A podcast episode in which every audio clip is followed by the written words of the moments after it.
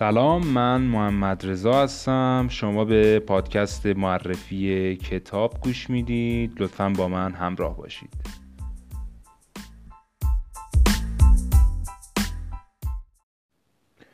خب توی این پادکست قصد دارم که کتاب چشمهایش اثر بزرگ علوی یکی از نویسندگان برجسته ادبیات فارسی رو بهتون معرفی کنم.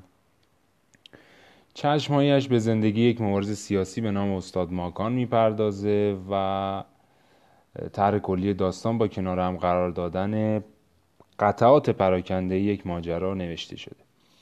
نشر نگاه کتاب چشمایش رو که برای اولین بار در سال 1357 چاپ شده منتشر کرده و درباره کتاب چشمایش باید براتون توضیح بدم که چشمهایش از آثار معدود زبان فارسیه که در مرکز اون یک زن با تمام عواطف و ارتعاشات روانی و ذهنی قرار گرفته. استاد ماکان نقاش بزرگیه که یک مبارز سیاسی محسوب میشه و علیه دیکتاتوری رضاشاه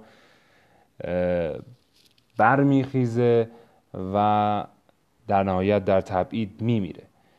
یکی از آثار باقی مانده از او پرده به نام چشمهایش که چشمهای زنیه که گویا رازی رو در خود پنهان کرده و در مورد راوی داستان هم باید بگم که راوی در واقع یک نازم مدرسه و نمایشگاه آثار استاد ماکانه که سخت کنجکاو راز این چشم ها رو پیدا کنه.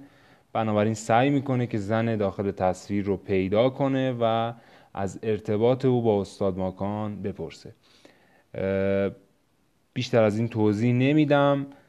خودتون می‌تونید که با مطالعه کتاب اطلاعات بیشتری به دست بیارید و داستان رو دنبال بکنید و صرفا بهتون میگم که داستان بسیار فضای رازآلود و جذابی داره و می‌تونم بهتون به این نوید رو بدم که قطعا اگر این کتاب رو شروع کنید تا انتها اون رو زمین نخواهید گذاشت.